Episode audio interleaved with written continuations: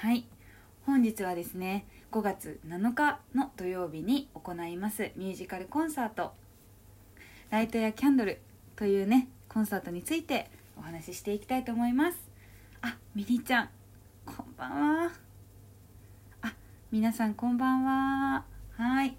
さあではもう早速なんですけれどもこのコンサートの趣旨などをね説明するこんな固くはいきません。あのなぜかというと私一人ではないからですね。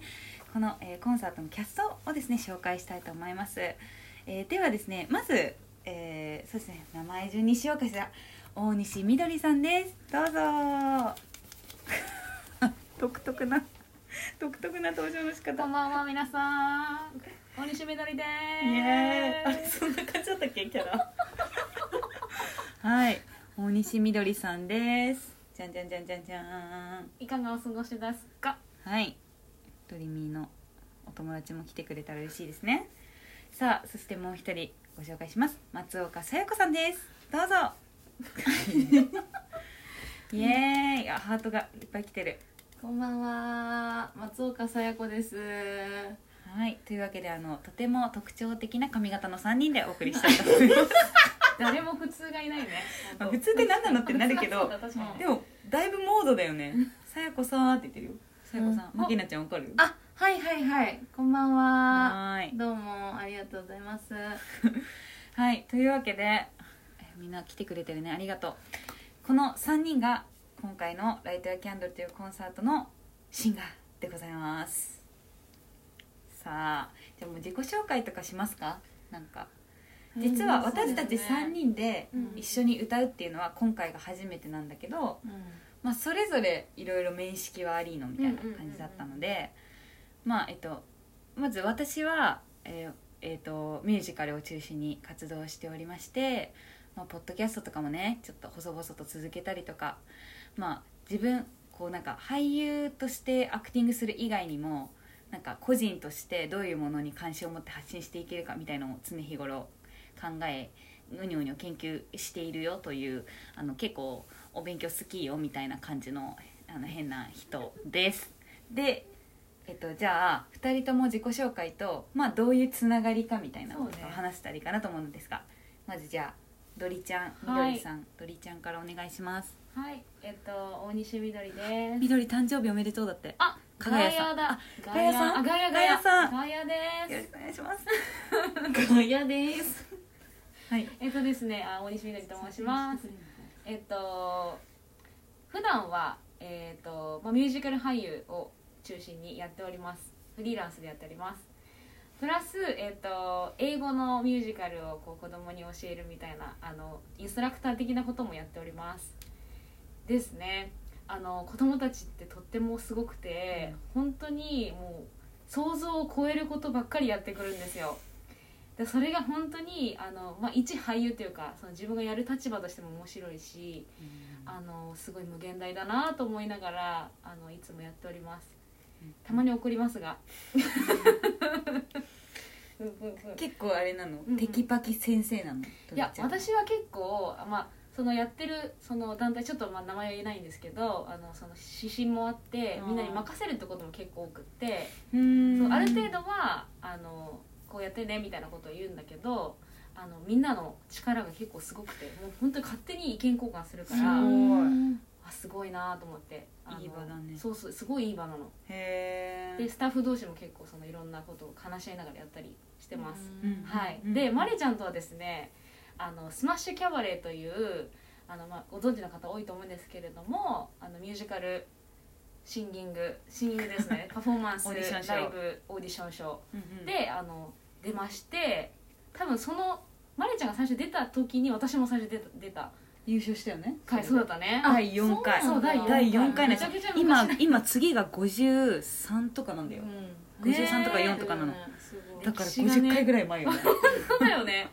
その時に初対面うんで初対面でそっからなんかね長々と。そう。ガラコンサーしばらくしばらくなかったけどね。トそうしばらくやってなくくて。うんドリちゃんも出なくなったしねスマッシュに、で久々になんか一緒に歌うみたいのでそうだねコラボして去年と去年かね2本ぐらいコラボして、で今回。という感じです。ちょっと長く話してしまいま全した、然良いです。そんな感じです。よろしくお願いします。お願いします。ではこちら。はい、松岡さや子です。私はですね、えーっと自己紹介、ミュージカルシンガー、ミュージカルの歌を歌う人というね、ミュージカル俳優ではなく歌うというのを専門にやってる、勝手にやってる人間でございます。あとはたまに教えたりもしておりますね、歌を。まあそれこそ子供に教えたりもね、うんうん。してるけど、面白いよね、本当にね。面白いよおね子さんに教えるのってね。そう。いう感じの人間でございます。でマレちゃんとは、えーそうスマッシュキャバレーでうん。MC そう。出演者みたいな。私は178ぐらいから出てるから。うん。そうそう。っていう感じで MC の時だけずっと喋ってたんだよね。そうね。それでコロナ禍。さやこさんです。そう。よろしくお願いします。今日は何を歌っていただけるんですか？はい今日はですねみたいなね。会話をね。それだけやってた。はい、人前で晒す会話しかしたかったんですけど。あの不思議なことにコロナ禍を経てねなぜか一緒に共演したりするっていう。そそう。そうだよね。だから今回がリアルで共演するのは初めてねほぼね。う確かに。でみどりさんはみどりちゃんだってドリミーって私は呼んでるんだけど ドリミーさんは、はい。あのねあの YouTube で見てた以上って感じ。でね そう。本当になかったよね。そう。なんかすごい知ってる気がしてたんだけど会ったこともあんまなくて、そう今回これを機になんかもうファミリーみたいになってるけど。本当にそうなの 意外とねそんなに接点はなかったんです。どん何の YouTube を見てたの？えもうスマッシュで歌ってる。自分が出る前とかにどんな人が出てんのかなあとか見て、あはいはいはいはいはい。そうそうそうそう。2人とも優勝してたしさ。であなたもその後3回ぐらい優勝するよそうねなんだよ。そう今ね5回ぐらい優勝してるえそうなんだよね歴代1じゃん。すごいあ一番優勝してんじゃないかもしれない。プオブザトップじゃない4回？3回3回 ?3 回か。違うなんで出過ぎだから。できんできん。そう出禁にならないかなあの話だね。心配なんですけど。まあ、というわけでここに1個なんかハッシュタグつけるのはスマッシュキャバレーかなみたいな感じですね。からの今回はライトやキャンドルを発足したという次第でございます。皆さんははい。ありがとうございます。たくさん見ていただいて。はい。というわけでまあ今回はそのライトやキャンドルどうですか？あの私が勝手に企画したんですけど最初これやるんだけどみたいな。どうどうやねんって2人をお誘いした時、まあ、ちょっとタイミングが違ったけどね、うんうんうん。お誘いの。いやでもまあ第一うん。印象は、うん。本当あまれちゃんらしいなって思った、うんあのやっぱり目的がさないと多分まれちゃんって行動できない人だから。なんかすごい語ってるけど。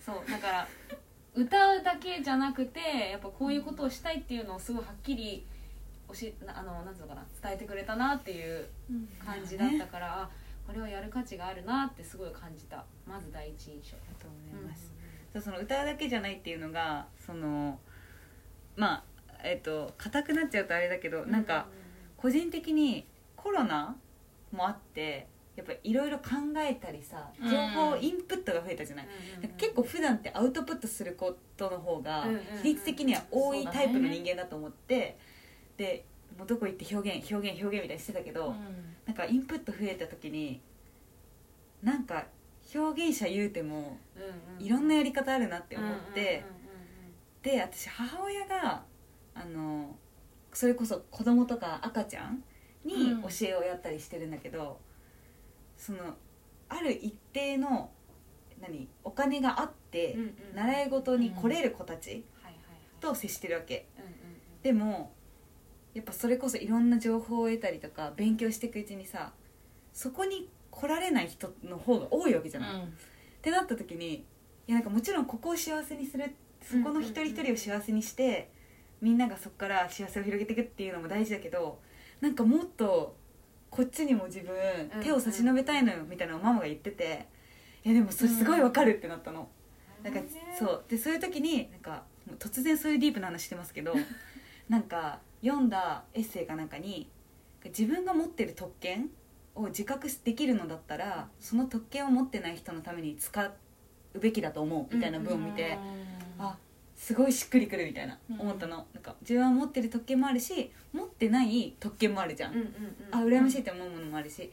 だからでも持ってるなら使いたいなって思ってじゃあなんかコンサートとかでそれできないのかなっていうとこから、まあ、今回はそのチャリティーコンサートではないんですけどまあその一個テーマを設けてそのテーマが、まあ、皆さんの身近にある社会問題に実はつながってて歌とか聞いてもう単純にそのコンサートを楽しんでいただいたっていう結果がなんかみんながそういうものを知ったり学んだり考えたり自分でアクションしてみようかなっていうもきっかけになったらいいなっていうものなんですね。ちょっと長くなっちゃいましたがどうでしたか？オファーもらった時は。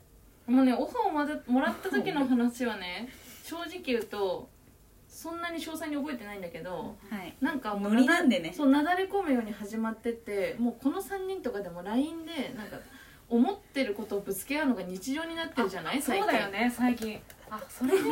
それはでそのライブの曲を考える時とかもいろいろ出した中でそれぞれが思ってることをぶつけてた結果めちゃくちゃディスカッションになってる。でもそれがそのままライブになっていくっていう感じがすごい。確かに。今してる。うん。なんかもうこのままいくと私これやっぱその今ここでね言ってくださってたポスターポスター探してくださったんですね。4月1日はもう私のポスターなかった日なんですよ。すいません。2日間だけだったんです。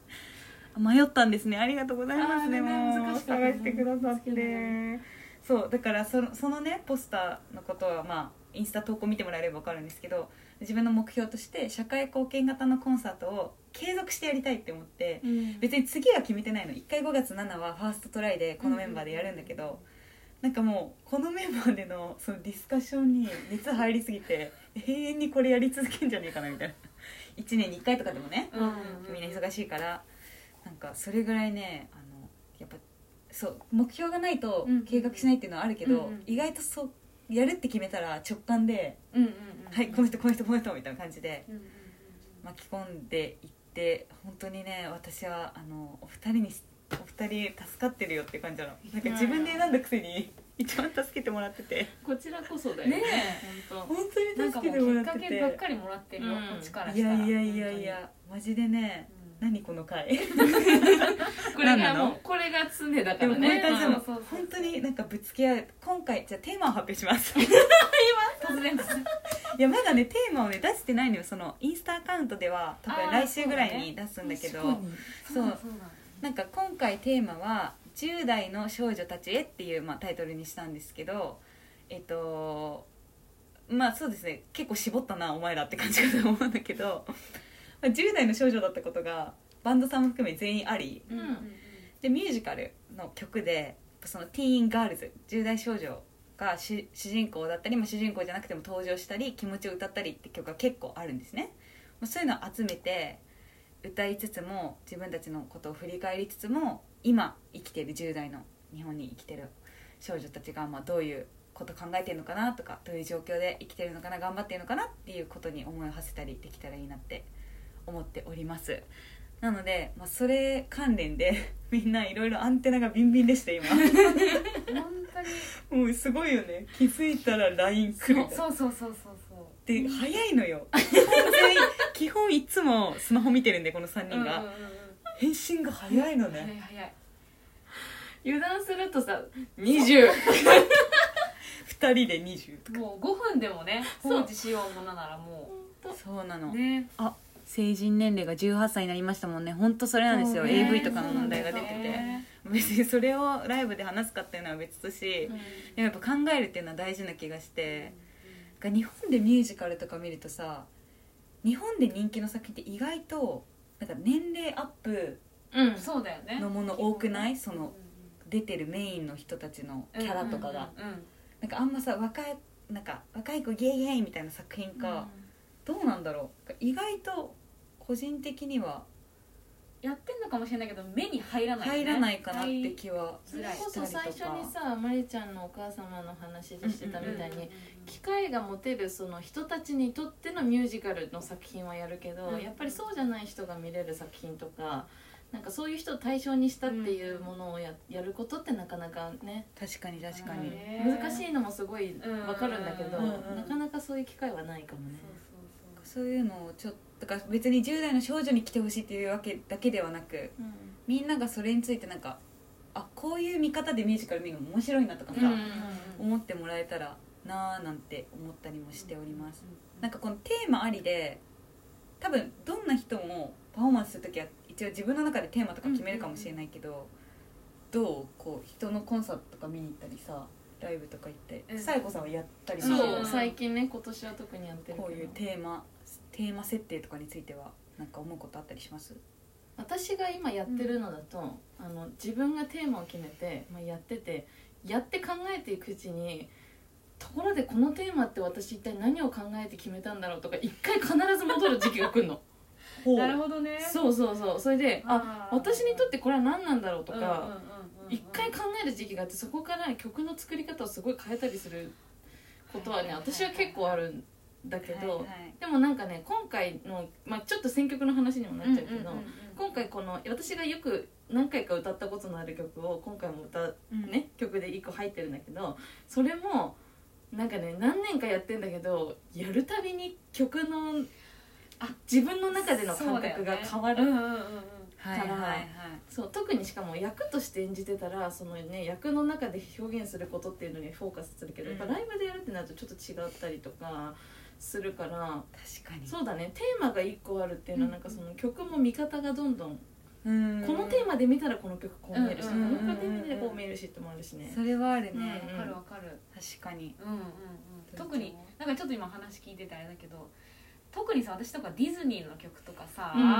ディズニープリンセスの曲とかさままあちっちゃい頃でやっぱすごい可愛いみたいな感じだったけど、でも大人になればなるほど考えるベクトルが変わってくるからどんどんどんどんやっぱりその深みっていうかそのこうやってみたいなみたいなのも出るし、うん確かに。テーマがやっぱりねあると全然見方が全部変わってくるっていうのはすごいわかる、うん。確かになんかあれだね。歌い手としてもすごいスタンス変わるね。変わるそうそうそえ確かに 自分も何回か歌ったことある曲やるじゃない？あのさやこさんに指定されて歌うんだけどちょっとねあのさやこさんに「あなたこれ歌っときなさい」みたいな感じで歌うんですけど なんかそれも今までは好きって思ったの。あこの曲かわいい好きみたいな。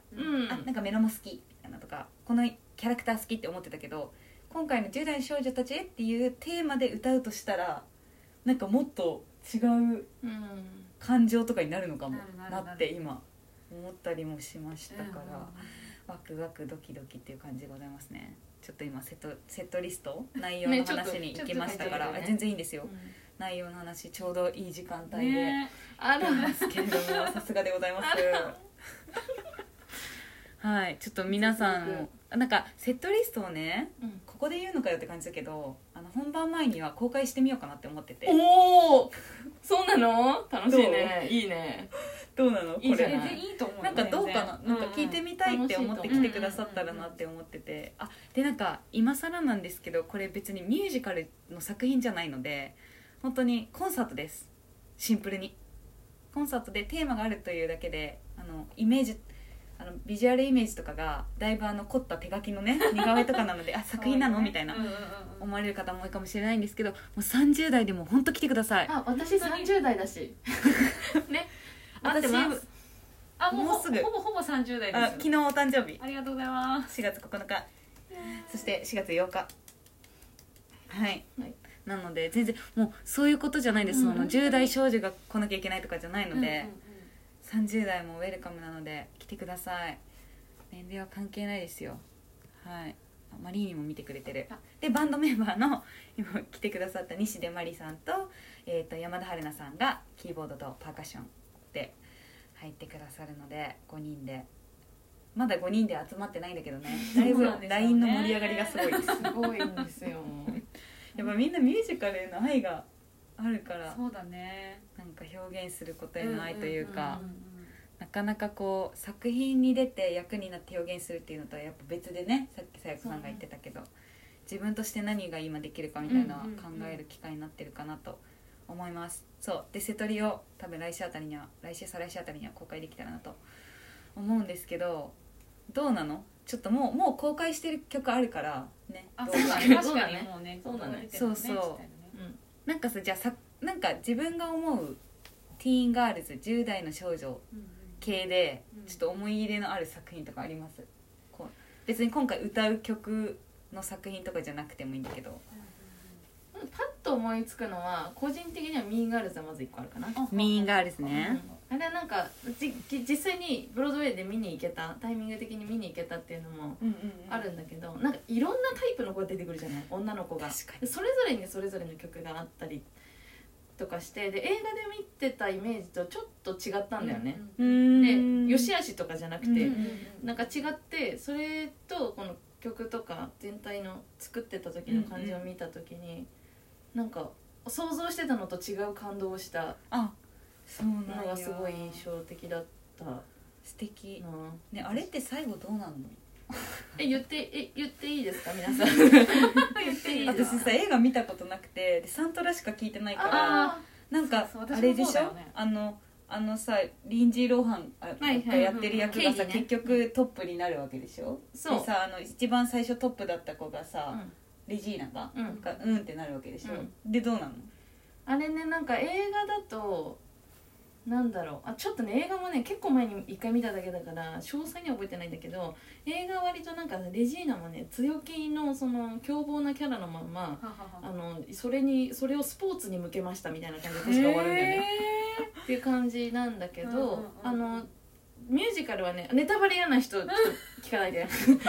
ちょっとだけ聞かないで。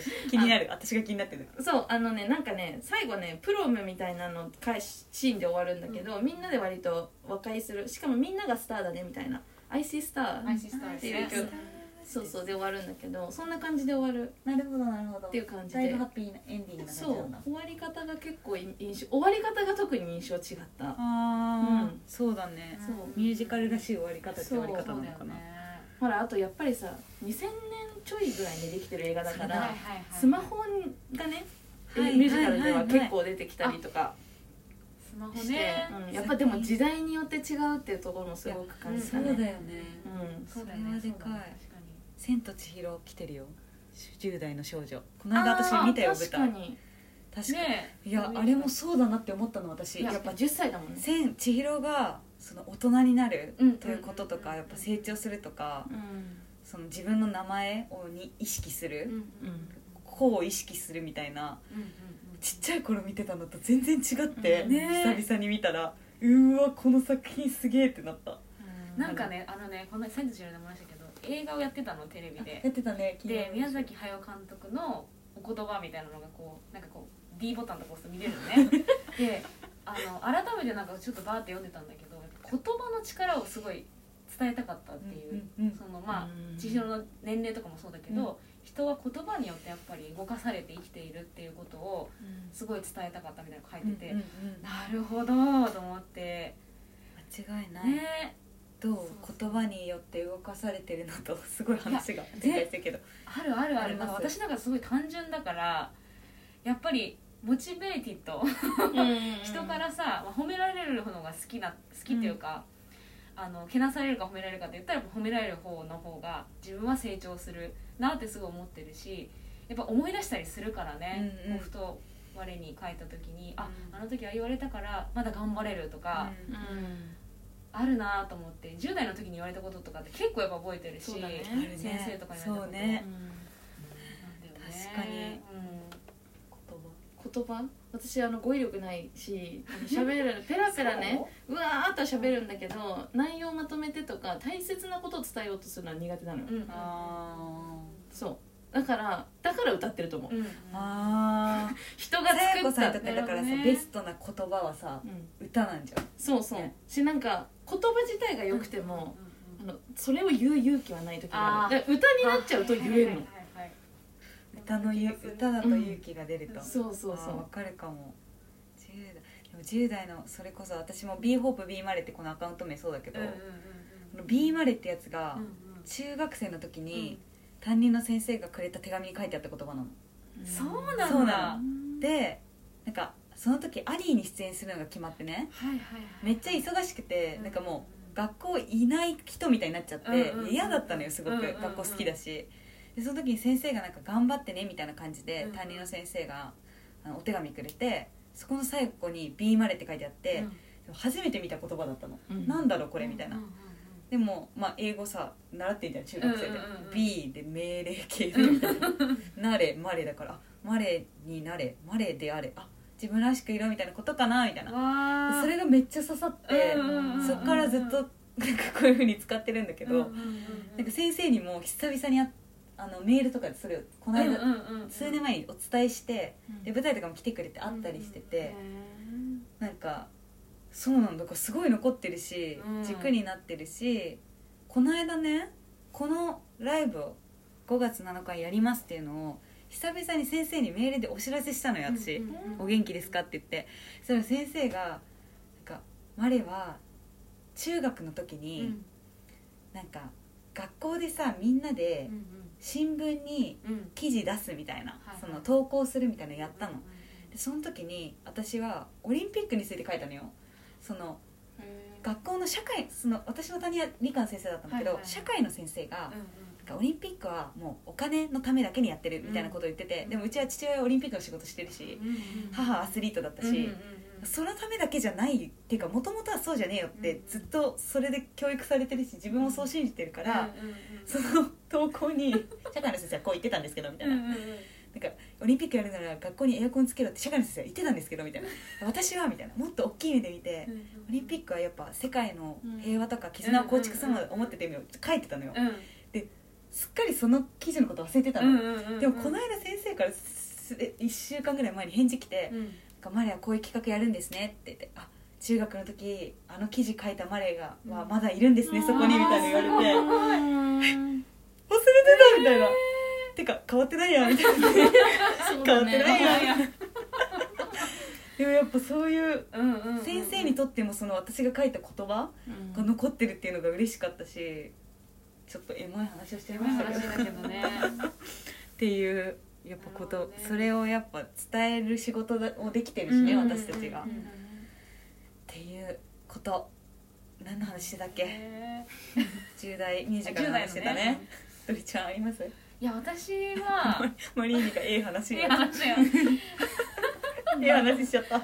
でなんか私はあの、まあ、もちろんさささやこさんが言ってたあの携帯の話であのディア・エヴァン・ハンセンとか思い出したんだけど、まあ、それも一つだしそのリアなんていうのかな現代的、うんうんうんなんだけど私の中でのティーンのあのミュージカルってヘアスプレーなんですよ。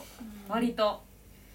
もう本当にあのなんてこんなにこう人を動かせるミュージカルなんだろうと思って、うん。あのやっぱベースにやっぱ黒人差別とか、うん。そういうあの結構社会的なもの入ってたりするうんうん。んだけど、こうなんていうのかなトレイシーのしあ見たことない人は本当すいません。あの ちょっとぽっちゃりめのですね女の子が、うん。もうちょっとしたことがことから変えていくんですよこの周りの環境を。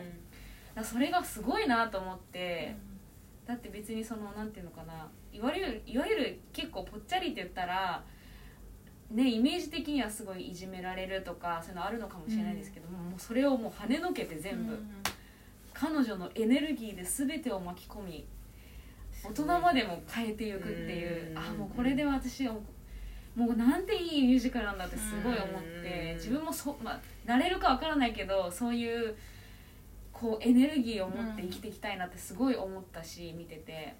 いいっていうのが、話よねうん。あれなんか一人一人キャラクターとかやっぱぶ分析じゃないけどこう考えていくとね。ね。描かれているなって思うよね。そうそうそうそう。だね。しかもあのトレイシーの役自体もそうだけどああいうプラスサイズみたいな女の子が主人公になるっていうのは多分うんうんミュージカルの中でもあれ、うん。あるのかなそれまでに、でもやっぱ確かに。年老いた女の人がその大胆なおばさんみたいな役って結構あるけど、やっぱりああいうティーンでプラスサイズで主人公っていうのは、主人公は少ないかも、そうなのそうクラスメートとか友達役はねそうなの、ねこそううそうそう。そうね。ねうん。パンチ効いた子みたいな。なん確かに、それを2000年ちょいってねうん。作ってくださったことは大きいなと思うよね。ね。なんか3人で LINE でもさその話になってさ、やっぱこう社会を映し出すうんうん速さがミュージカルってすごうんめいなってちゃくちゃ早い。うんなんか映画ももちろんそうかもしれないけどななんなんだろうね。なんか雑味がないというか、うん。ねしかもなんかやっぱり音楽を歌うから音楽のジャンルもミュージカルってやっぱ他の芸術よりその幅がすごい広いじゃない、なんかそこら辺の挑戦のしがいも多分クリエイトする側もあるんだと思うし、そうだね。ね生身の人間をやるのを生身の人間が見る場所だしね、うんそうだね。うそれは響くものあるよね、ん。だからこう昔の作品とかを今再演うんうんうん。する時にさやっぱ変わったりとかもするじゃん、うんうんミュージカルにではないけどその若草物語小説であってで「リトル・ウーマン」ってミュージカルがあって、うんで数年前に映画になったじゃん、うんうんうんまた。であれが私すっごい好きで2回も映画館に行ったんだけど。なんかミュージカルとまたちょっと作り違うのよ。ミュージカルはその若草物語の内容をやるんだけど、映画はそれを書いたあ作家さんのお話とこうなんか終着なんか2個タイムラインあるみたいななんか終着地点は作家さんがその本を出版しましたで終わるの。でなんかそこの重なりとかも、なんか話しててゾワッとしちゃうけど、うん今をすごい映してたってところがあってやっぱ過去の人ではあるじゃん、その作家さんは。とかなんかそういうことをやっぱす何作品作りって変えていける時代に沿って、もちろん大事な伝統も守りつつもっていうのが良いなって思って、なんかちょっと話ちょっとずれるけどさ まだずらすのかって感じだけど。どんどんずれて。それでお友達と話してた時になんか舞台日本の作品舞台とかで結構こう主語が強めのものが多いと、私なんか日本ってさ愛うん英語だと愛だけど、うん日本ってキャラクターとか歌とかになると「私は」とかあ「俺はーはいはい」「僕は」「おいらは」「あたいは」「わっちは」みたいになるじゃん。なんかさそれ言うだけでもうん。なんかキャラ決まるやん。あそうだね。そうだね。もで訳詞とかする時さ、うんうん結構大変じゃん。大変だよね。どれにするみたいな、うんうんうんうん。でもなんか英語ってそこの自由度がすごい効くから、うんなんか逆に日本語でその「私は」とか「女だからなんとかうん。男は」みたいなやると「えニューヨークでその脚本書いたらもうアウトだよ」みたいに言われて、うん。知り合いに「今それややらんよもう」みたいな、なんかいろんなものに触れてしまっているって言われて、それこそねあのインスタでもさうんあのプロフィールのところにねうんプロナウンね書けるもんね。そういうところであそれを教えてくれた人が今入ってくれたけど、うん。なんかあるなったの。うんだから日本が遅れてるとあいや遅れてるのかな？なんか個人的にはなんかアメリカのそういういいところうん。はあるなって思ってるから、うんうんでも言語がね違うからそうなんだよねそうあるかもしれないけど、うんうんなんかそういう視点からもちょっとフェミ的な感じの視点からも、うん。今回の瀬戸りは選んだりしてるので、うん。瀬戸りの話なんだね。そう。もともとね。でもさ今思ったけどさティーンの話って結構さうん。うんうん女子3人組みたいなの多いよね。あ多い多い。そう考えると3人っていいバランスなのかもね。確かに。ってふと思ったそうよね。確かに。何これ。ヘザーズとかね。そうそうあのミンガールズもそうだし。そうだね。ミンガールズもトレあのあれあのヘアスプレーもさそうだね3人で歌曲とか3人で歌う。結構多いよね。確かに、なんかでもあるよねこうなんか こう女女は集うみたいなの、うん。うんうんうんうんまあ集わない集ってパワーが発揮できるっていうのも。あるのかも、一人で立ち向かうのはあれでも。集った時のバランス感とかね。そうそうそうそう。そ うあるあるある。そうなんです。まあこの3人はあのさっきも話してたんですけどライブの前にあのねうん特に役割が決まってないっていう。そうあそうなんですよね。みんなでボケてみんなで突っ込む。いつ誰が何になるのかがわからない。この人がボケ出したらみんなで そうお前みたいな。全員でボケたりとかもしてるよね。本当にそういうあのほっこりもう共演したことがあるかのような感じでやっております、なんか皆さんここまで来て質問ありますかとか多いって感じですねそんな感じなんですよ。大体どんな、まあ、伝えたかったのはこういうワイワイはいアッはいトホームな感じで皆さんとあのコンサート楽しめたらなっていう感じなんです。こう一緒に考えたりしながら、うんそんな難しいことは考えなくてもいいですよ、うんもう頭をすっからかにして歌だけ楽しんでいただくのでも良いんですけどあ加賀谷さんが確かに10代ってものすごい変化の10年ですよね。小5から20歳って汗だくカブトムシ採取少年から酔いつぶれ大学生。それはすごい変化でもだ確かにそうかもね。そうなりますよ本当に、ね大きいよねこのそう10年そうなんだよどねう20から30あどどうだった？でかかった？20から30はうんそうだね。なんかねあの今私つい最近31になったんですけど29から30の時はなんかすごい盛大に自分の中で良いって感じがあったんだけどここのね30から31は何にもない 気持ちの変化が。っなし。て思うとやっぱそれまでとの差はなんか自分なんて言うんだろう。本当数字に縛られるっちゃそうなのかもしれないけうん。どでもやっぱりなんかそれって一個の、節目だ。うん、節目としてねあのよく捉えて、うんうんうん。うんっていうのはあると思うと。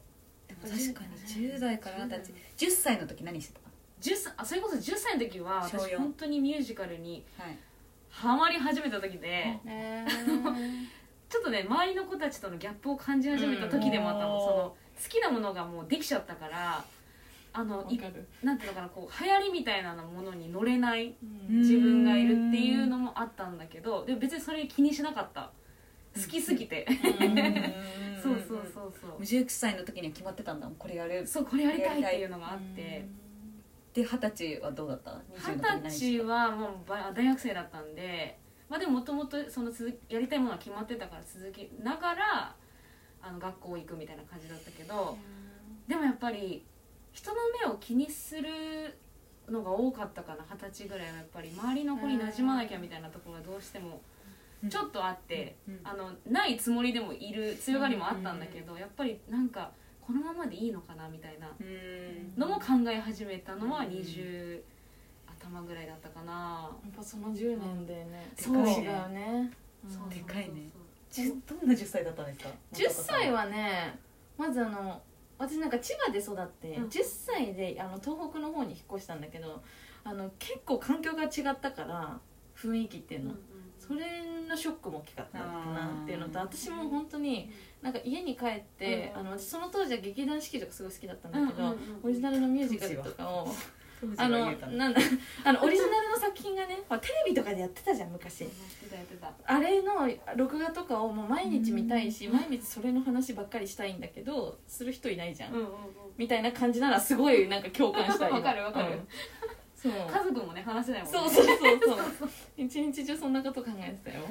あじゃあもう10歳でなんのねさやこさんも、うん。もうそこに目覚めてるんだそう。20は何してた20はね大学で死んでた。そう。こっちの方でね。そう。そうそうそう。そっかマリちゃんまりちゃんははね10歳はまだミュージカルやってない、そうなの？ヒップホップダンスとうん。ちょっとジャズダンス始めたぐらい。えー、そのダンスを始めたきっかけは何なの、えっと私母が水泳選手だったんだけど、うんスイミング通いやん。うんうん。だからもう0歳から泳いでんのね。うんうん。でその通ってたスイミングスクールのスタジオにうん。ヒップホップスクールが始まったの、へでーモームスが3歳の時から好きであのビデオでさ、はいはいはいビデオテープでモーニングコーヒーとか ねあのねえっとレボリューション、うんうん。あれを踊ったりしてたのよ3歳から。で保育園のあの庭の山、うん。小山に登ってコンサートとかやってたの小山あるよねあるよね。すごいね。あのえーその当時のコンサートただコンに見れサートしてそうでいや。みんなお客さん行くねみたいな感じ。のすごいすごいやつだったんだけど。すでにプロデュースしてんじゃん。すごいね。すごいよ本当に。でうん。それをうん。やってたからダンスやっぱやりたくて、うんうんで水泳教室通いながら木曜日はヒップホップレッスンみたいなのをやってたんだけどやっぱママダンスやりたい私ってなって、で水泳はまあある程度ね早く泳げるようにもなったし、まあ楽しく泳げればいいやでやめてでダンスを続けて、うん。そっからジャズジャズダンスも近くにスタジオあるからって言って始めてみたいな、でそっからジャズダンスに移ってってここのジャズダンススクールの先生が、うん。ファミリーミュージカルのオーディションあるから、歌好きなら受けてみたら、はいはいはい。受けたら受かってが11歳とかだから10歳はまだ踊ってる、あそうなんだ。えじゃあもうそれがなければミュージカルを知ることはなかったのかもしれ見たこないんだね。とないもん。すごいね。へ出るとこからスタートなんだ。え そうなんですすごいよね。なんか逆に。すごいわ。そうだね見に行ったこととかはないわ。あら多分。そうだったんわかんないだちっちゃいのあったかもしれないけど、うんうんそうね。記憶には残ってないってことだね。そうだから親も全然どもう2人ともアスリートというかスポーツ界の人たちだったから全然エンタメとか音楽を聴いたりって習慣もないし自分一人ですごい好きだったんだよねそうそう。が10歳だな。でもそっからミュージカル好きになって二十歳は。20は大学何年生だ？二十歳って。2年生生だから。留学するって決めてうん。めっちゃバイト頑張ってた。へ やっぱミュージだから私大学行く時にすごいねもうあの3人でチなんかチリングな 大学行く時にそういう音大系に行くのかとかさ、もうニューヨークに行っちゃった方がいいのかとかうん小5でレント見てからもうブロードウェイバーみたいになってるから、行きたいんだけどすごい悩んででも勉強好きだったからなんかもうちょっと学問的に英語とかうん勉強したいよねみたいな感じで大学入ったから、それと別でさその時事務所も入ってそうだから事務所入りながらの、なんかモデルレッスンみたいなクソみたいなの受けて 受けながら大学勉強頑張ってバイトしてみたいな感じだったの。でもその当忙時のしいね。20歳の時のうん。日記を見つけて話してたんだけど、うんうんうん。2人には見たらなんかもうダイエットのことしか書いてないの。なんかもう「わー」みたいな「わー」みたいな感じで。本当に自分じゃないでしょ？うん。私みたいな。でも多分そういう時なの。二十歳とかって特に女性とかは言われるから、そうなの。でも今じゃ信じられない。もうそれ見ながらうわーって思って全部あの捨てました。燃やしましたけど。burn しましたけど。 burn しました。 bye。 bye 過去の自分だそうそう。だからなんかそういう意味も込めてやっぱ10代の少女たちへはうん。結構思い入れが、そうだね。なんかその時うん。知らなくてよかったこと結構あったなって思うんだよね、あともっと知ってたかったこともあるから、うんうんうんうんそれが今回歌う曲とかにうん。もうちょっとその意味をその時知ってたりとか早く出会ってたら、うんうん自分も救われたと思うし逆に今それを私たちとか見てくださる方が知ることによって周りの子供たちをもっとなんかな助けてあげるって言ったら上から目線だけど周りの子供たちともっと幸せになれる気がして。そうそうそう。うんなんかそそれれをすごいこそやっぱアン感じてテナをねみんなが持てるといいなってすごい思うから、うんこの3人特に話すよううになって、んそうだね。うん。それが本当にみんみんなが持てるようになったらいいなっていう、うんしかもそれをこうシェアできる仲間ができるってめちゃめちゃ精神安定剤になるなね。ね自分一人でニュースとか見てさなんかあ あってなるねストーリーあげるみたいな。とりあえず。とりあえず親しい友達みたいになるじゃん。でもそれをここでやってんですよこの LINE で。そうそうそそうう。そうまあそれがね公になる時もあるしね。そう。その延長でね。そうそう。そういうまあ仲間作りの場って言ったらなんかちょっと怪しい団体みたいですけど、うんうんそういうふうにみんな思ってもいいんだなってうん。うん思ってもらえたらいいなっていうそれにさっきさなんかさ10代でレント見てそこからブロードウェイっていう話もあったけど、うんうん。その時にやっぱ見たものの影響って絶対にあるじゃない。このライブがねそそうなのかどうなのか分かんないけど、うんなんかなんかのきっかけになるかもしれない。作品を知るきっかけなのかね。なんか分かんないけど。そうなってくれたらいいなってうん。思っております、結構いい話できたんじゃない？自負え結構さ普段からいい話してんだよ多分。そう。くだらない話もすごいなんか言ってたけどくだらない話もすごいですよ。さっきなんか言ってたよね。これあそうだあれじゃんインスタライブで話したいから答えないでおこうって言ってたあのやってみたい役。を大西みどりさんがまだ答えてなくて。そう確私？かに。何？いややってみ私たい役。あのねやっぱりね思っあのやっぱこないんですよこのひこれこれっていうのがなくて。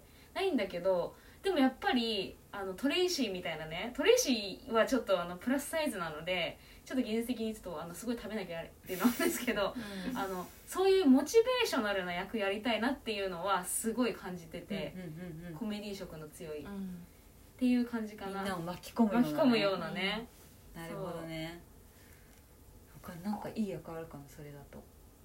モチベーショナルな役なんかでもやった役をそういう役にこうどんどん作っていくっていう感じなのかもね。確かに。何の役っていうよりも。うんレントだとさモーリーンとかさあそうそうそう結構巻き込む人だよね。そうモリンだね。そうだね。我が道タイプじゃない。そうそうそうそう。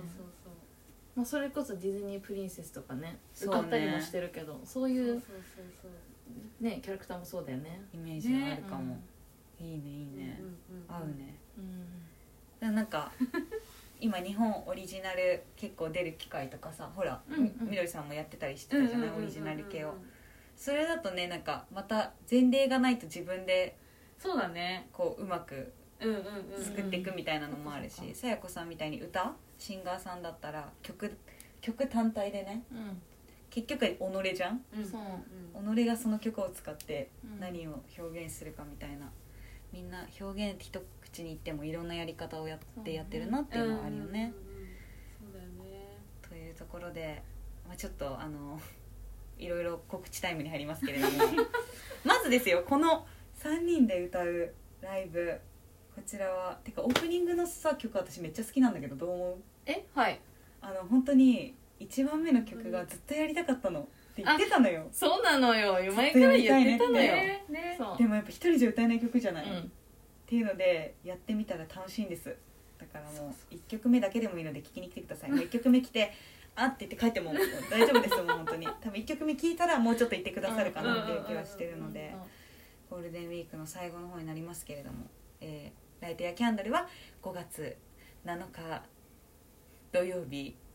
場所は三軒茶屋からまあ徒歩ちょっと歩きます。7分8分ぐらいの。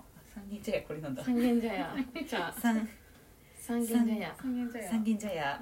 で、えーグレープフルーツムーンというあのとっても温かい雰囲気のライブハウスで地下なんだけどねあのこもらない感じなんだよね、うん。すごいね開放感の私も行ったことないんだけど素敵よ。あの写真映像まりちゃんのライブあそうそう前ねバースデーライブで使用されたとこなんですけど素敵なので、それだけでもすごいいいなと思ってるから、あったかい感じでみんなでうんうんうん。楽しめたらなと思います。で2回公演あって時間が1回目が2時から14時ですね。でありがとうございます。2回目が6時からえ？18 18時。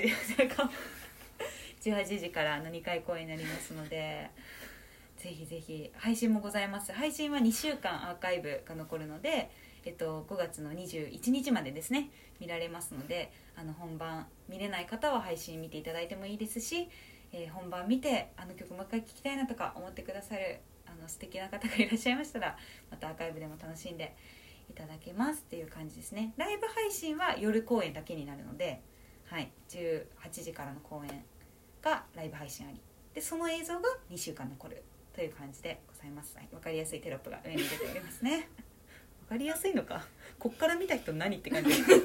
めメグさんも何これってなってる。何これってなって、はい。18時です。18ですよ。でまあそれぞれのあのインスタアカウントだったりとか SNS の方でリンクしあのシェアしてますのでぜひチェックしてください。アカウントも私個人のじゃなくてライトやキャンドルのアカウントもあるのでそちらにいろいろね企画の説明とか今後いろいろカウントダウン動画とかちょっと用意してるので。ねあのインスタめっちゃ可愛いよね。ライトやカンド毎回楽しみなんですよ。あのねえ。さえさんのね。さえちゃんがやってくれてて、絵がめっちゃ可愛いよ玉野さえちゃんっていう方がですねあのイラストね描いたり、うんうんインスタやってくれてるんですけどあの彼女のさえピコアートっていうアカウントもめちゃめちゃ素敵だからあのほぼ日手帳ってさわかる？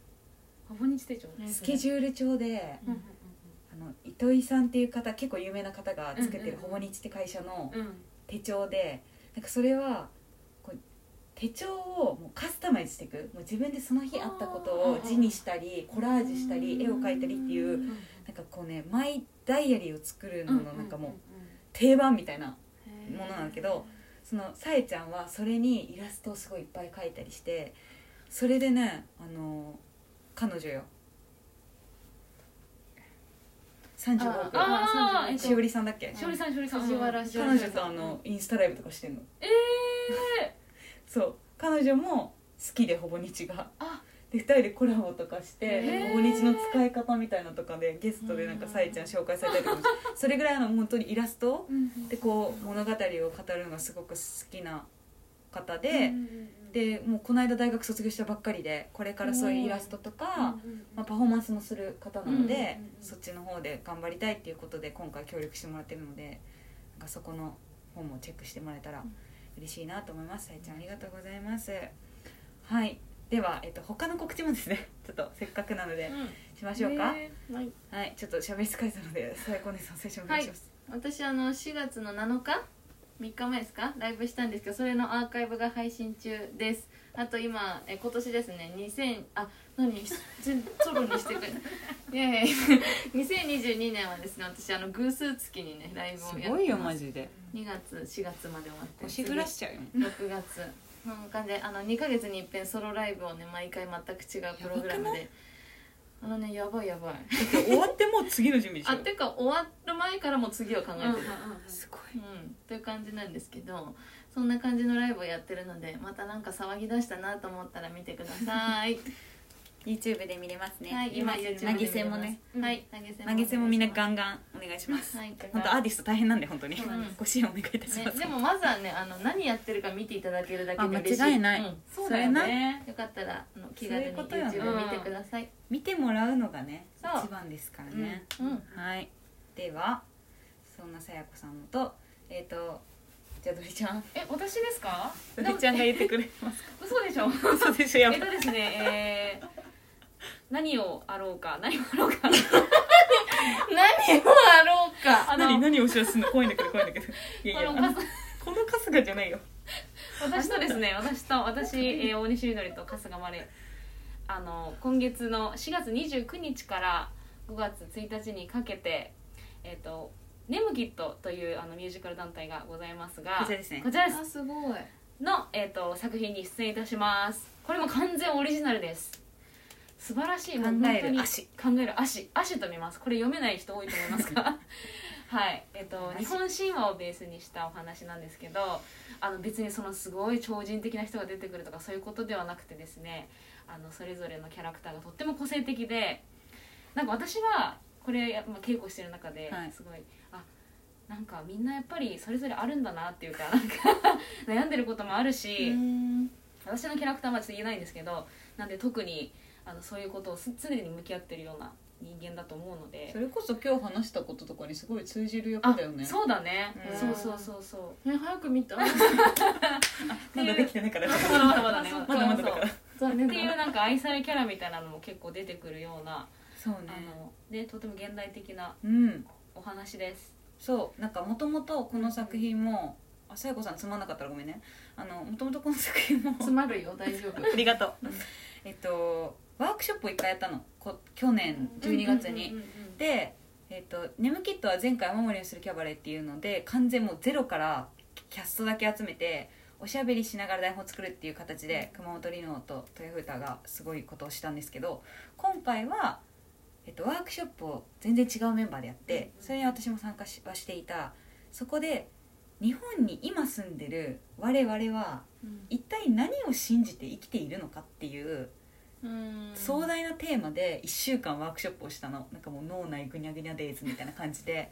へー。やっぱさそう。まあいろいろ皆さん信仰とかある方もいるし自分は全然ないよって方もいると思うけど、やっぱそこで言葉それこそ言葉にしていくことで、うんうん意外と私ってこれ譲れないのとか、うんね。意外とここどうでもいいのとか、ねうんうん。え考えたことなかったみたいなことだらけでそれを踏まえた上で今回は熊本里乃が熊本里乃さんが脚本を書きそれに合わせ豊福さんが音楽を書きオーディションがあり受けてっていう感じだったので、そうそうそう。だからもう大テーマはそこなのでもう皆さんが絶対にこれを見てくれている方は考えたことのあるようなものが散らばってるかなと思うので、はい。そんな日本神話をね全然知らなくてももちろん。全然。皆さんのここにもうありますからそれは、うん。っていうことで楽しんでいただけたらなっていうのが5月のあ違う4 4月月の29 29から5月1日5阿佐ヶ谷月ですね。2日。阿佐ヶ谷ザムザザムザ阿佐ヶ谷。ザムザ阿佐ヶ谷。というところでやりますのでそちらも今日ビジュアルイメージ公開されたのでぜひチェックお願いします。でこの2日終わって5日後にはライトやキャンドルでということになります。ぜひぜひどちらもさやこさんのあの配信も見ていただきの、ね。もう忙しいですよ皆さん。本当に。忙しいですかね？これ終わったらライトやキャンドル終わったらまたあるんでしょ？何かきっと。うん。何かきっとあって、でまた何かきっとあってなんか夏とかにあるのか夏とかにありもだします。で秋とかにまたなんかあるのかもだし だしみたいな。うん。感じで忙しいので匂わせ祭り。ですよもう。プンプンしてますよ。ね匂ってんだ今日もう匂ってインスタるのなんか匂ってるんですよ本当に。はい。頑張ります。あ加賀さん。かガーヤさんだっけ？ガーヤさんもはいはいお会いできるの楽しみにしておりますので。というわけでちょっと言い残したことないかな。大丈夫そう？あっという間だね1時間、ね。ナイトユア・キャンドルっていう名前はおあそうだね。それだけ聞きたいよねあそうですね。今これは去年の秋ぐらいに、うん。私がパートナーとなんか人生について話してたんですよ。う。えっと新宿ニューマンの4階のレストランで、あのそこで昆布茶美味しいからおすすめ。で、そこでなんかどんなさみたいな人間になりたいみたいな話になっていつもそういう話ばっかりしてるんですよ、でうちらなんかこういう仕事したいとかがなんかこういうことで成功したいっていうのはないから、相手が言ったのが謙虚な人間でいたいみたいに言ってあそうであ私は私さみたいななんか心のキャンドル灯したいんよみたいななんか。その時それこそ降りてきた言葉だったの、で初めて言った言葉だったの、でもなんか自分がやりたいことがそのなんかのリーダーになって、うんもう世界変えていきますとかじゃなく、自分がすごい大事にしたいこととか、なんかもやってることとかをうんこうやって周りでこう聞いてくれる人たちで最初はいいからシェアをしてってそれがやっぱこうなっていくじゃん。うん怪しい方とネズミ子じゃないけどさ、うんなってってそしたらなんかそれぞれのそのそれぞれのここに大事にしてるキャンドルみたいのがなんかいい感じに灯ったら幸せな世界になるんじゃない？みたいな。うん。とこから「ライトマイキャンドル」って思ってたの、うん心のキャンドルを灯そうって、でコンサートってなった時にあなんかこれ使えそうだなって思ったし、えっと、レントうん。で「ライトマイキャンドル」って曲あるじゃん。あーそう「Do you like my candle」ってうんミュージカルコンサートだしなんかそれを私のキャンドルを灯してじゃなくてなんか自分たちで灯し合おうっていう意味で「うんうんうん。ライト・ユア・キャンドルで」そう UR はあのちょっと長いの嫌だから。もっとカジュアル味を出したくてそうださね「Like your candle」みたいな。わかる？Like your candle. じゃなくて Like your キャンド candle. ルヘイみたいなね。Like your candle. みたいな感じにしたくて。っていう由来でございました。ちょっと大事だったそれは。ねそうだ聞いてよかった。という。もちろんライブでも聴けるかもしれない。はい。確かに。そうライブもこんな感じでね喋りながらやっていくので、そう皆さんもぜひぜひ一緒に楽しんでください。はいというわけで皆様1時間お付き合いありがとうございました。アあーカイブ残します。えすのごいぴったりじゃない。でだいぶいい話したのでちょっと 本気で。そうだね。結構傑作ですこのインスタライブは。3人で集まれてよかった。ちょっとコラボにしようかなとか思ったけどこうやって話さないとさ、空気感がね。うんそうあれなのでというわけであのライブではあの口元もお見せしたいなと思うのでちょっと鍛えておきます。ので、ごめんなさいすみませんはい。では皆様おやすみなさい。さやこさんとみどりさんもありがとうございました。まりちゃん。バイバイ。はい。イエーイ。楽しかった。よかったよかった